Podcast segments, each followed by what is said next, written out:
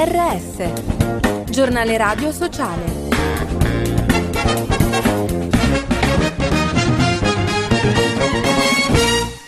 Bentornati all'ascolto del giornale radio sociale in studio Giuseppe Manzo. Non basta. Bonus libri scolastici, contributo per appena 14 studenti su 100, l'indagine di cittadinanza attiva nel servizio di Anna Monterubianesi. Nell'anno scolastico in corso solo 14 studenti su 100 hanno avuto accesso al bonus libri scolastici. Non basta a molte famiglie che devono destreggiarsi fra scadenze diverse da regione a regione e tetti ISEE diversi e non uniformi. Diverso il caso di Trentino Alto Adige e Valle d'Aosta, dove i testi scolastici sono forniti in maniera gratuita a tutti gli studenti di scuole medie e superiori, senza limiti ISEE. Una giungla di requisiti, dice Cittadinanza Attiva, che con il suo settore scuola e in collaborazione con il Quotidiano del Sud ha svolto un'indagine sul bonus libri scolastici. A difesa dei diritti umani, verità e giustizia per Giulio Regeni, libertà e scorta mediatica per Giuliano Assange, oggi a Venezia il presidio di articolo 21 e di altre associazioni per i diritti umani per difendere la libertà di parola davanti alla sede RAI.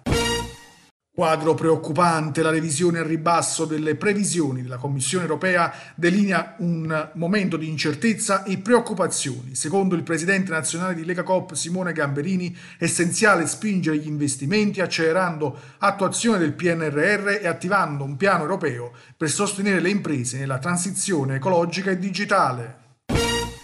La memoria di Cutro, associazioni, cooperative sociali e volontari domani a Crotone ricordano la strage di migranti di un anno fa. Ascoltiamo Fabio Riganello di Cooperativa Sociale Agora Croton. È stato per noi importante mettere in piedi questo appuntamento. È ormai quasi un anno dalla strage avvenuta presso le spiagge di Steccato di Cutro e sembra che poco o niente sia stato fatto, anzi si può immaginare che eh, politicamente ci sia stato un arretramento. Quindi abbiamo inteso insieme a CGL, Arci, Ampi e altri attori del privato sociale promuovere due momenti di riflessione. Riflessioni sul nostro tempo. A Napoli da stasera arrivano i colloqui di Focus con la Fondazione dei Quartieri Spagnoli che propone un ciclo di incontri animati da personalità del mondo economico, religioso, filosofico, politico, della salute, della comunicazione del lavoro.